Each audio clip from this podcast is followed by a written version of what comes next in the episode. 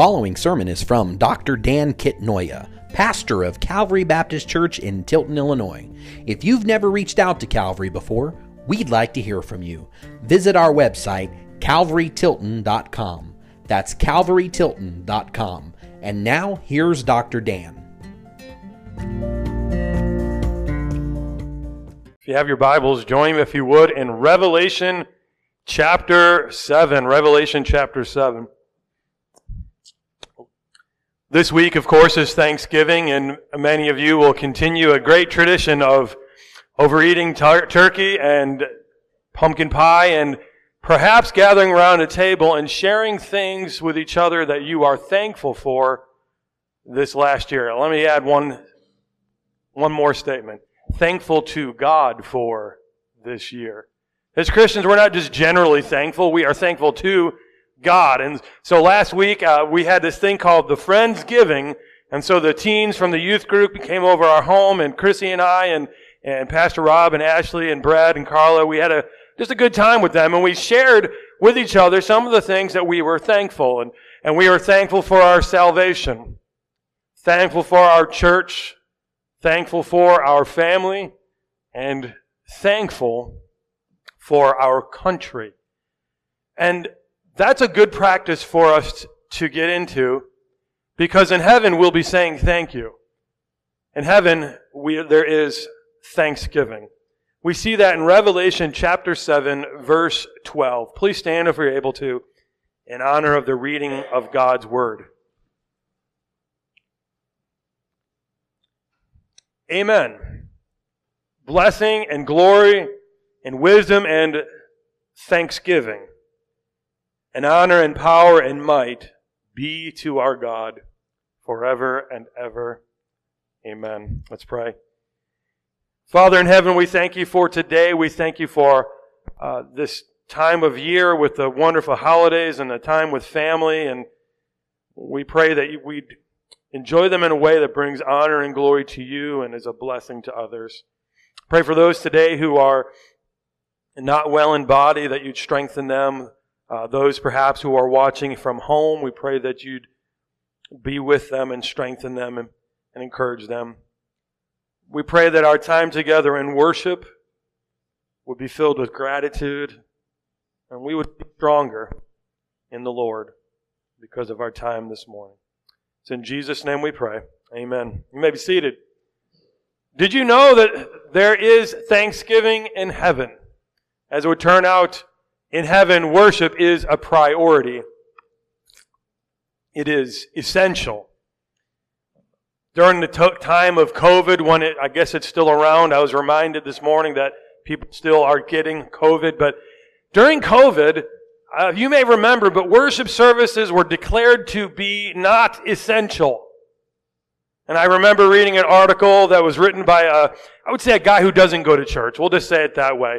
He thought it was ironic at best that you could, in Chicago, go to the marijuana dispensary. That was essential, but church services were not essential.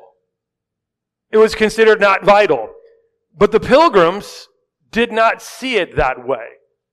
They risked their lives, the lives of their family. They left their country to come to the United States to create a new world that they might be able to worship Jesus freely.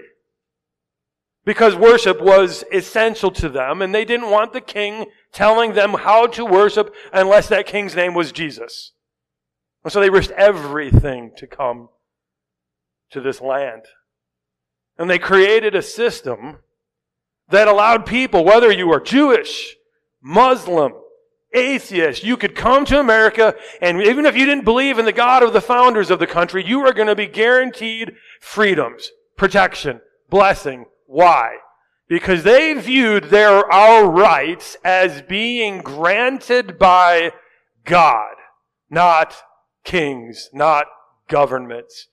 And so they established a government whose, whose primary job was to ensure our freedoms, whether you were Christian, Jewish, Muslim, or nothing.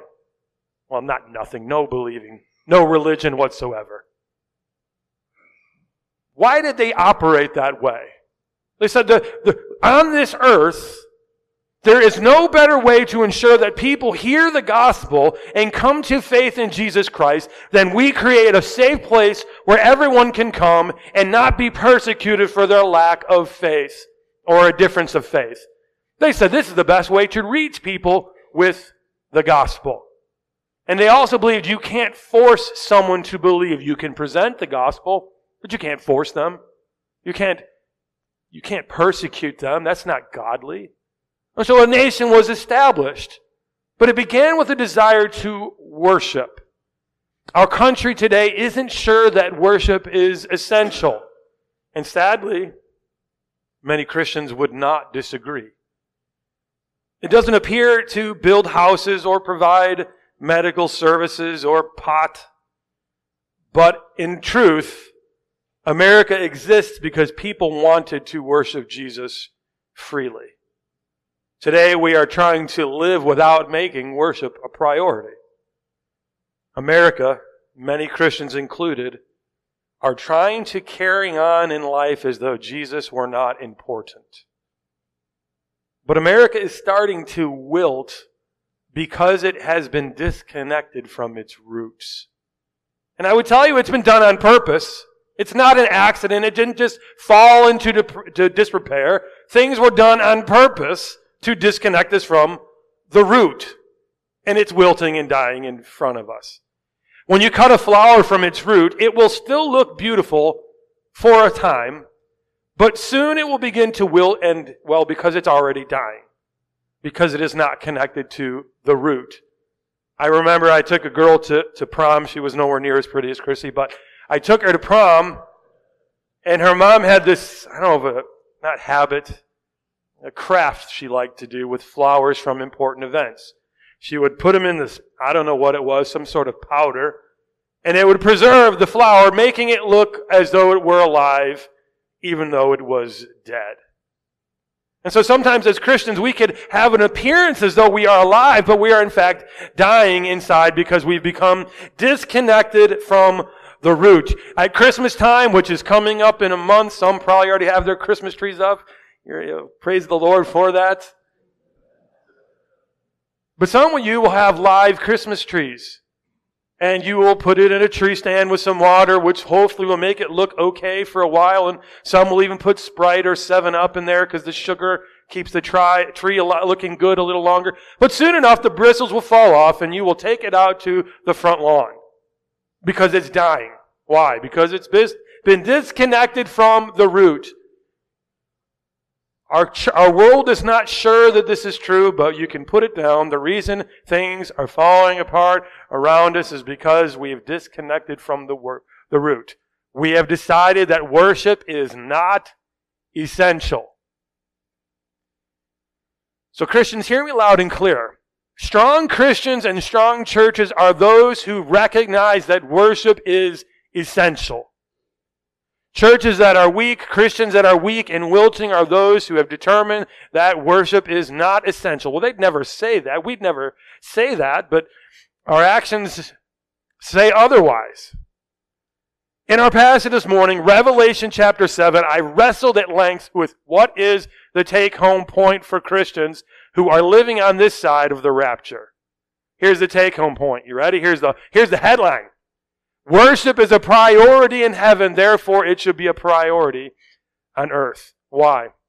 Well, redeemed people worship God with hearts filled with gratitude because they are thankful, because they have been saved. But why are they thankful? Well, redeemed people are thankful because they have been spared God's wrath. One of the things I want you to hear me loud and clear. We are not saved from Satan. We are saved from God's wrath. The distinction isn't, couldn't be any bigger than that. And so people who are redeemed are thankful because they know they've been spared from God's wrath. We see this beginning in chapter 7, verse 1 through 8. We will read through. I will pause and comment. There is a lot going on here, so I will do my best to uh, make it clear as day, plain as day. Chapter 7, verse 1. After this, all right, pause. We didn't get any farther. After what? Well, chapter 4 and 5, we saw John was given a glimpse of heaven. He saw Jesus he saw God the Father, and he saw angels, and he saw elders who were made up of the Jewish people, and also tw- 12 from the tribes of Israel, and 12 from the, from the apostles, and they're worshiping God. And then in chapter 6, we saw the opening of these seals that were around this scroll that had the deed to the earth, and also apparently judgments. And so as these seals are opened by Jesus, who's only the only one qualified to open them, then we see the ride of the four horsemen my interpretation of the four horsemen, I think I, I think this is correct. They are human beings trying to solve the world's problems without God. Right?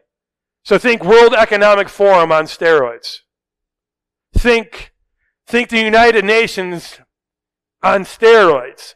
All the king's horses and all the king's men are trying to put the world back together again, but they are doing it without God.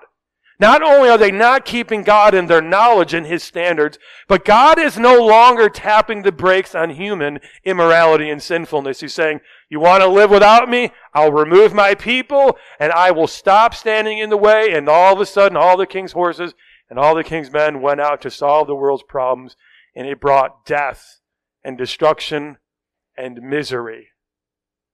And then in chapter 6 verse 9, God actually gets in on the act now. He sends his angels and says, Go now and dispense my wrath. And by the end of chapter 6, you see all these mighty men, all these poor people. It's equity. We finally got equity. And you know what they're saying together? They're hiding in caves saying to the rocks, fall on us and hide us from the wrath of the Lamb. Equity has finally come. We're all living in terror and fear. Well, we're not. But the people who have rejected Christ are all living in terror of him.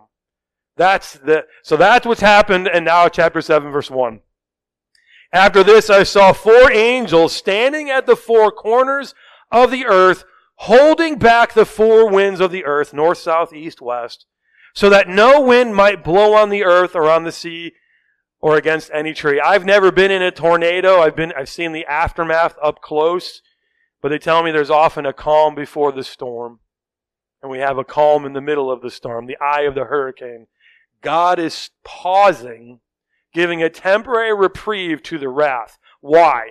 Because just like our founding fathers knew, it is easier to get the gospel message out when there's peace on the earth. But when there's chaos, it's hard to get the gospel out. Not sure if that's true. Christian missionaries have been trying to meet Muslims with the gospel for centuries.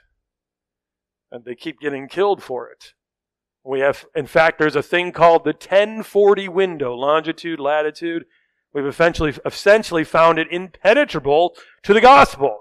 Except for the fact that Jesus is now appearing to Muslims in their dreams and they are getting saved.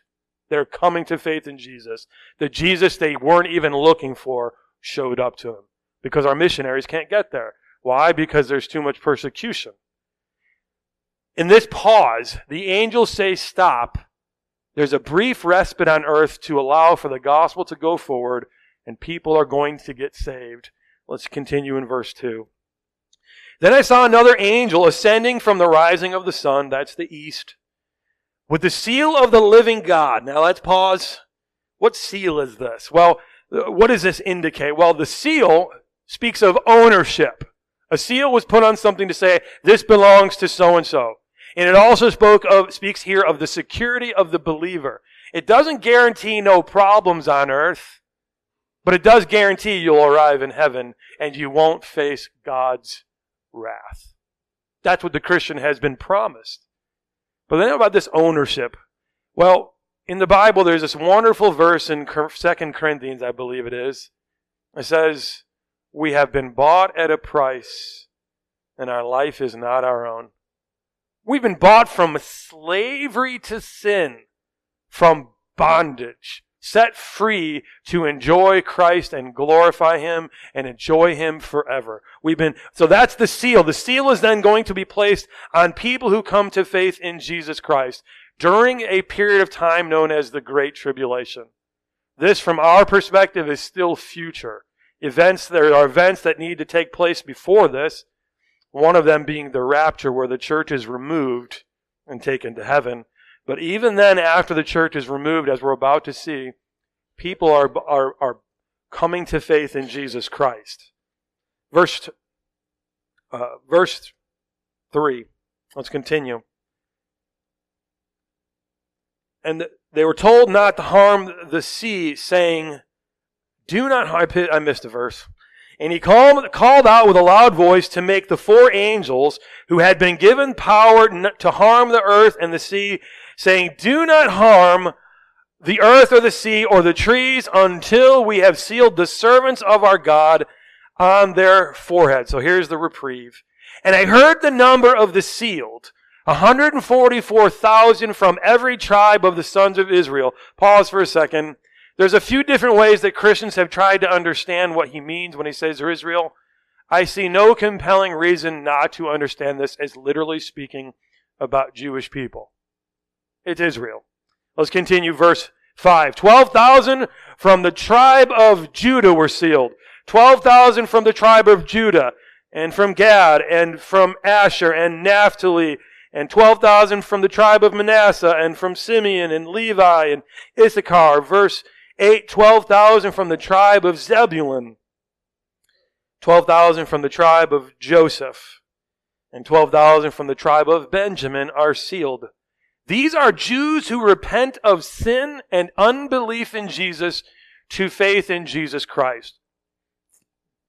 To refresh your memory, Jesus Christ was the promised Messiah and Savior, but by and large, the Jewish people rejected him. Now, the early church was made up almost exclusively, if not exclusively, of Jews, but it was short order till Gentiles, non Jewish people, started to come to faith in Jesus Christ. And since then, by and large, the Jewish people have rejected Jesus as Lord and Savior. There are Jews who come to Jesus for salvation. In the book of Romans, chapter 9 through 11, which we looked at about two years ago, it says, look, the Jewish people have essentially been cut off from God but a time will come when, the, because they've rejected Christ, but a time is going to come when they will turn in large measure to Jesus for salvation. And we see that in Revelation 7. This is future still, but that promise is being fulfilled. And thus they receive the seal of the living God. This doesn't mean that they don't have problems. They are living at the time called the Great Tribulation. This doesn't remove problems from their lives. But what it does is remove the big problem of God's wrath. They live at a time when the chaos of the world is it's unprecedented level. But they're spared from God's wrath, although perhaps not from man's wrath. And they live in a time when there's all kinds of death and disease. They're not going to be immune from that. But they're guaranteed a certainty of uh, a, a living in heaven with Jesus. The living here, the living God thus seals people who belong to him, protecting us from his wrath. So what's the deal with this living God? I'm going to get big theology and then I hope to bring it down to easy to manage concepts. The living God. Well, theologians would say something like that means that God is the God who has life in and of himself. He is the uncreated creator. Nobody made God. I saw a debate with an atheist and uh, a Christian man, a brilliant Christian man who's a Oxford scientist named John Lennox. And then in a debate, the, the, the, the guy, the atheist says, well, you're saying God created everything, so then you still have to answer the question, who made God? And he said, you fundamentally misunderstand what we say about God. As the living God, he is the uncreated creator. Now, this brilliant Oxford man turned to the atheists and said, Well, you believe that the universe created everything, so who created the universe? And we're still waiting. Luck and random chance is the alternative. I'm going to stick with a wise God created everything.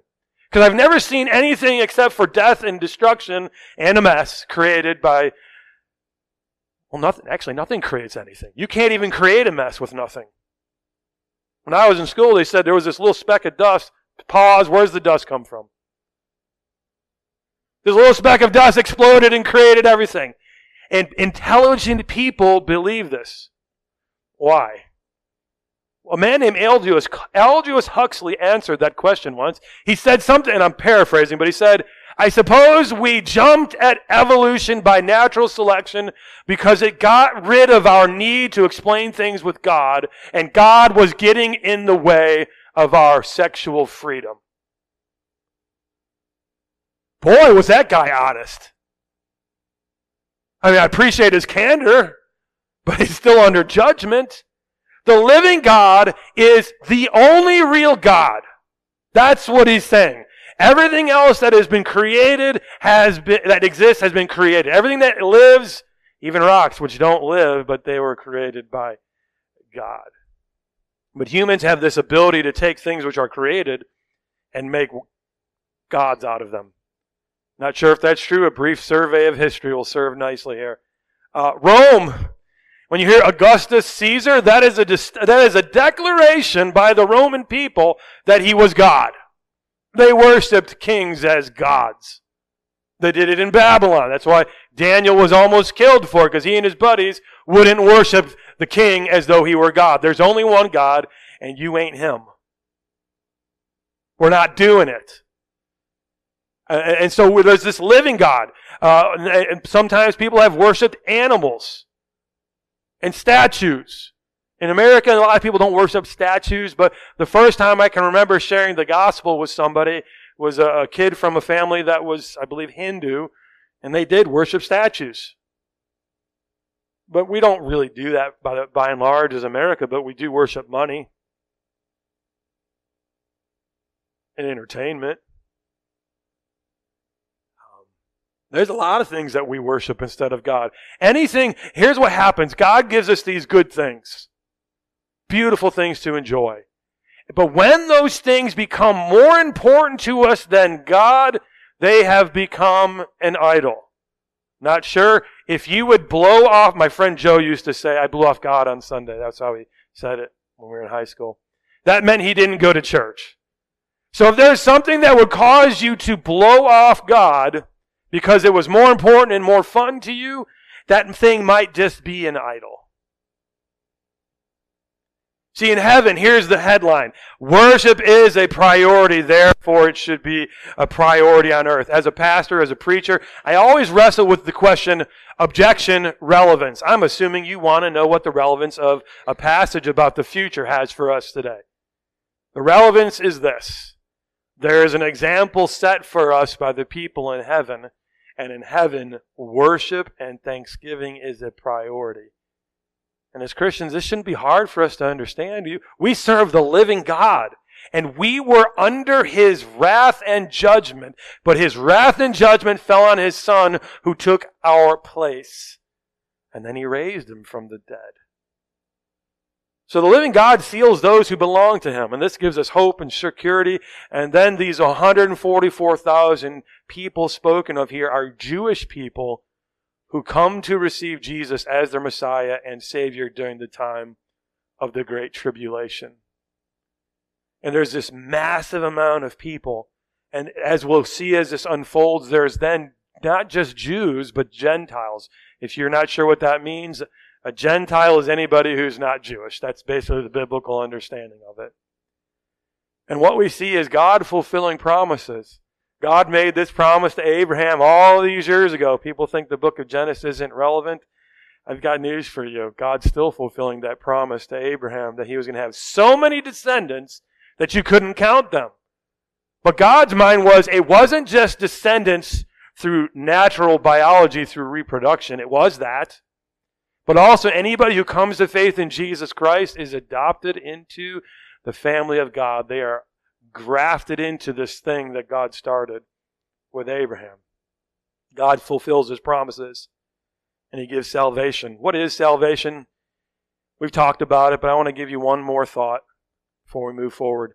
Salvation is when we who have earned God's wrath are spared from his wrath. Christians, we are redeemed people who have been spared from God's wrath. Therefore, we should worship him. redeemed people worship God. Look at verse 9 through 12. After this, I, that's John, after this I looked, and behold, a great multitude that no one could number, from every nation, from all tribes and peoples and languages, standing before the throne and before the Lamb, that's Jesus, clothed in white robes with palm branches in their hands, and crying out with a loud voice, Salvation belongs to our God who sits on the throne and to the Lamb. Pause. I'm about to make the American multiculturalist angry. But I'm just quoting Jesus, quoting the Bible. There is salvation in no other name except for Jesus Christ.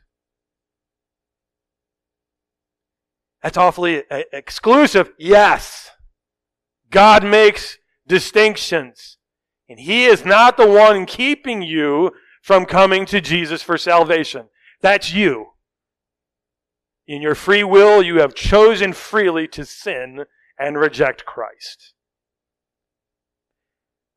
There is salvation from God's wrath and no other name except Jesus Christ, the Son of God, the Lamb of God who takes away the sin of the world. Let's continue verse 11. And all the angels were standing around the throne and around the elders and the four living creatures, and they fell on their faces before the throne and worshiped God, saying, Amen. Blessing and glory and wisdom and thanksgiving and honor and power and might be to our God forever and ever. Amen the desire of heaven, including the angels and all the saints who came to heaven before during the rapture and all those who come to Christ during the great tribulation, the, the desire of heaven is that mankind will give God the glory that he is due.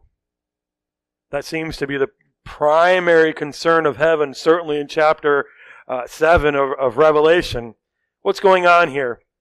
Well, now we've moved from Gentiles coming to faith in Jesus, or Jews rather, to now Gentile believers. Here's what I want you to know about something. It doesn't take long of reading the Bible to realize Israel's pretty important in God's plan.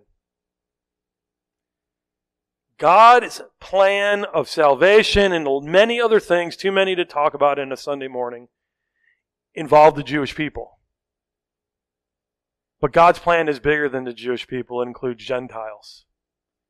But I want you to know something. When you see people defending people who, we used to say about a year ago, we, we, we, we believe victims. But now we say we believe that we believe victims unless it's Jews who have had their babies' heads cut off by terrorists. Then we're not so sure that we believe victims. We believe victims unless they were raped by terrorists, and then we're going to defend Hamas. We celebrate women unless they are Jewish women. The world hates the Jewish people for some reason. Can I suggest to you that it's because their God's plan runs through Israel? And Satan opposes it. When I see college students who should be brilliant, but because they go to Harvard, when I see them celebrating terrorists, I think, what has happened to you? That's Satan's work. It's Satan's work. God's plan runs through Israel. He is not done with the Jewish people.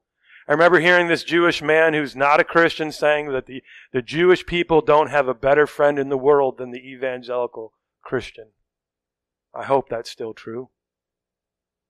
Because for a long time we've been defenders of the Jews. Because we recognize that they have a special place in God's plan. For some reason, our country has seen people turn against victims of terrorism. Can you believe this? Why? Satan. Satan has them boxed in. Smart kids, smart adults who should know better. Redeemed people know that they deserve God's wrath and are grateful that they have been saved by grace through faith. when there is no room for arrogance and ingratitude for redeemed people. And there we are, Jews and Gentiles worshiping God. There is also always room for thanksgiving. This is a side note that I don't think is ex- exactly connected to our passage, but for some reason it has become popular to be ungrateful for things. People hate this country who grew up here. Everyone else wants to move here, but you think it's terrible. Why don't you trade places with them if it's that bad? No, I'm thankful for my country. If you don't like the country, well, that's fine. Keep it to yourself. I don't want to hear it. There is no better place to live. Why? Because our founding fathers, not perfect men, recognized that laws were to be, laws were given by God. You want to know why we have civil rights? They didn't exist before the Christians created them. Well, actually, we didn't create them. We recognized that God created them, and we tried to create a nation that gave civil liberties. The atheist countries don't have them. Why do we actually care whether there's a thing called a just war? Because the Christians after the wars said this, ha- we have to put laws in place. Because what we're doing is unconscionably wicked. I've got news for you. The atheists didn't come up with that. The Christians did. I'm preaching now. Church, we should worship God out of gratitude because God's wrath for our sin fell on Jesus at the cross rather than on us. We, we could not earn our salvation. It had to be purchased for us and then given us. If you are, if, given to us. If you are trying to earn salvation, trying to earn heaven by being good, listen, I'm glad that you're trying to be a good citizen, but trying to earn heaven by being good is a fool's errand. You cannot be good enough to get into heaven. Yeah, this preacher's mean. I'm not. Satan wants you on that fool's errand. I want you to, I want for you what God wants for you. To repent of sin, come to Jesus in faith, and then out of gratitude, live good lives. That's the biblical perspective on good living. We live good lives because we've been blessed out of gratitude. Out of gratitude. I'm not preaching this morning because I'm trying to earn heaven. Heaven's already been earned for me. It's been given to me. I preach this morning because I want to say thanks. Alex and the praise team were singing this morning, not because they want to earn their way into heaven. It wasn't an audition. They're saying thank you. Redeemed people are redeemed people only through Christ Jesus, verse 13 and 14. Then one of the elders addressed me, saying, Who are these clothed in white robes, and where have they come from?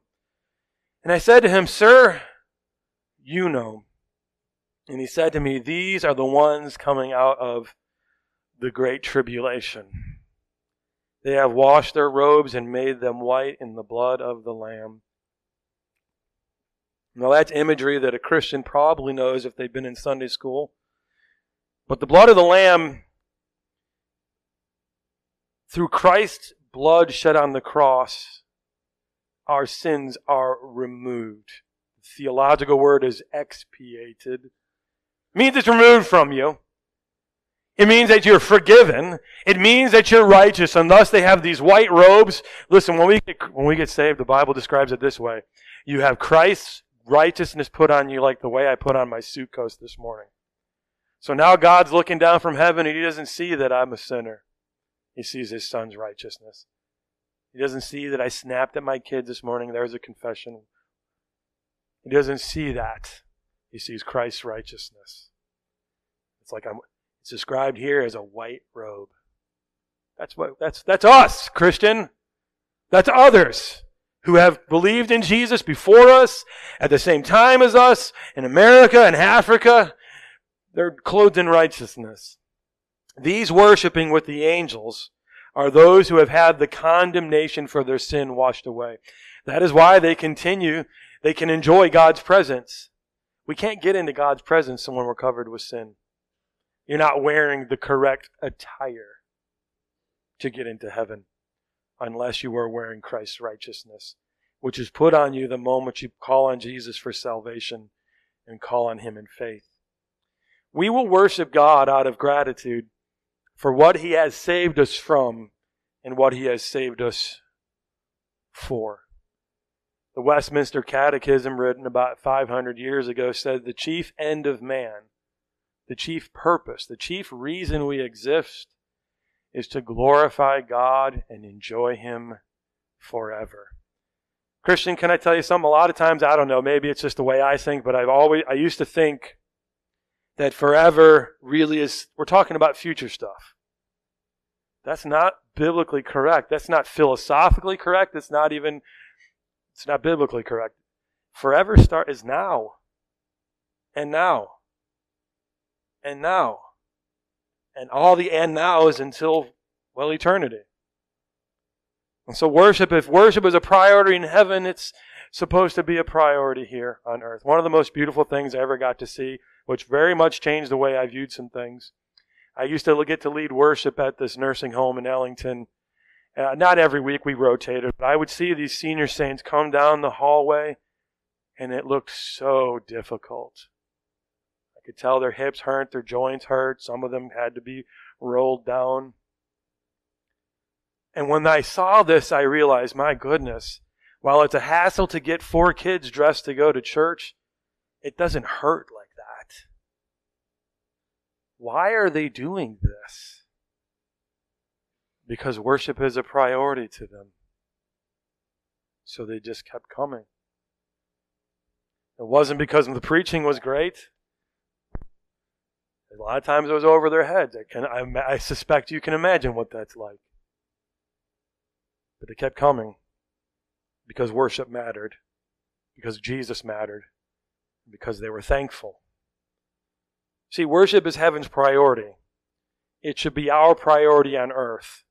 Worship is gathering for worship, getting together with other believers. When we see heaven, when you gather on Sunday morning to worship with other Christians, it's a foretaste of heaven. One difference in heaven between, between heaven and now, you ready? There's a lot of differences, but one difference about worship, I thought about this this morning. In heaven, life is perfect. Our, our friends and loved ones don't get sick and die. We don't get sick and die. There's no war, no cancer, no, no government, no one to vote for. There's a king, and that's it. And we're all happy about it. On earth, we don't have all that stuff. On earth, worship gives us strength.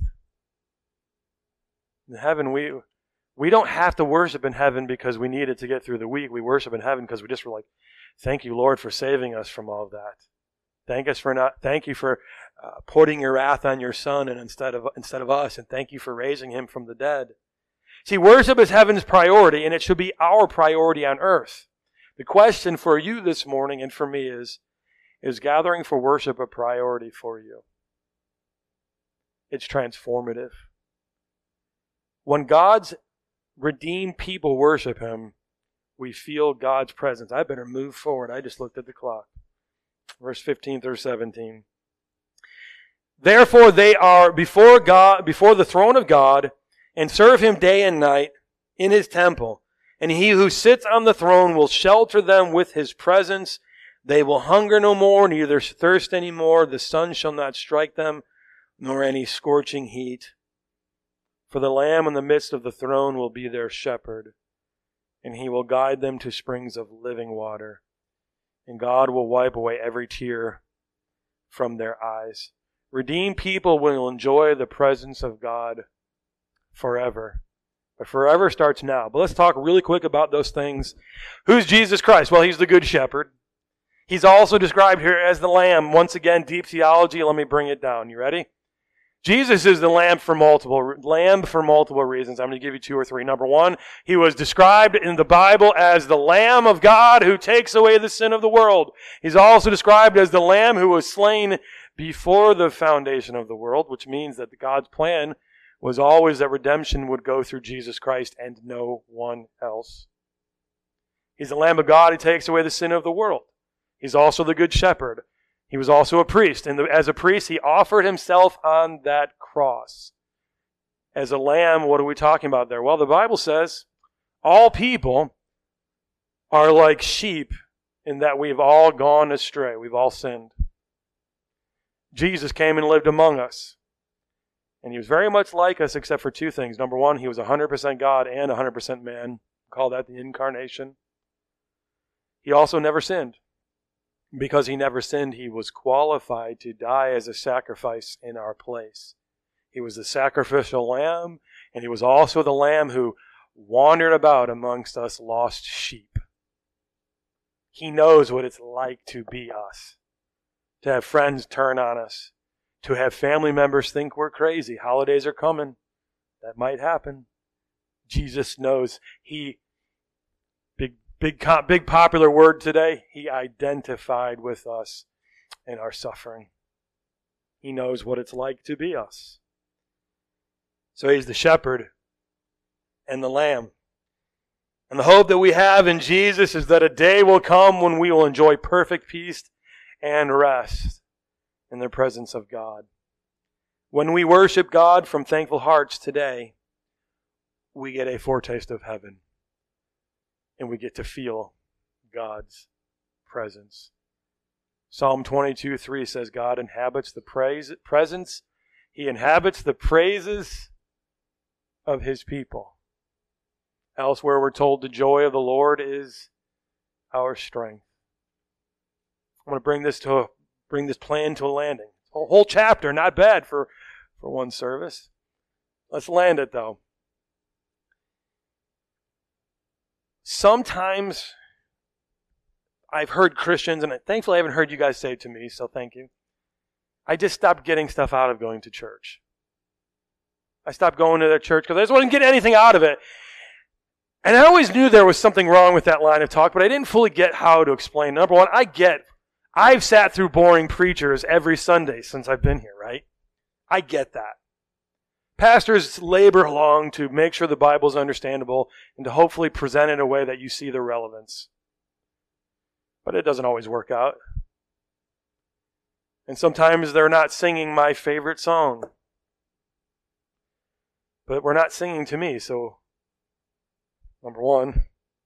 And number two, if we're talking about worship in the sense of I, I just stopped getting stuff out of it, could it be that you've misunderstood worship because worship is not about you? It's about Him and saying thank you. In heaven, we're going to be saying thank you a lot. Why not keep, why not start to practice now?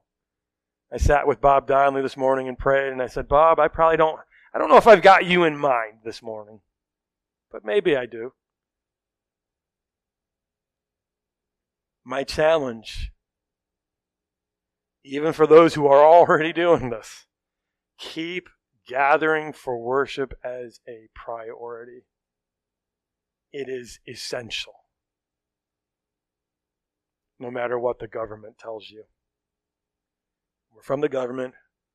We're here to help, but our solutions don't always work.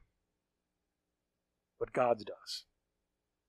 As we come to our time of invitation, our response for the Christian, I simply say this to you. I think Jesus' goal for us this morning is that we, if we've, whether we've, you could, sometimes you're in church and you're 100 miles away. I've been there. To reconnect with Jesus because apart from Him, we can do nothing reconnect. And for the person who has yet to call on Jesus for salvation, today is the day to connect with Jesus as Lord and Savior. He calls you. Turn from your sin. Turn to Him in faith, and He will save you. So as Alex and the praise team come, I invite the church to come to Him to reconnect with Jesus, or perhaps to make the determination in your heart and soul that worship will continue to be a priority for you. And for the person who needs saved, you come. I'd love to pray with you to help you call on Jesus for salvation. You've been listening to Dr. Dan Kitnoya, pastor of Calvary Baptist Church in Tilton, Illinois. If you'd like to learn more, visit our website, calvarytilton.com. That's calvarytilton.com. Thank you for listening.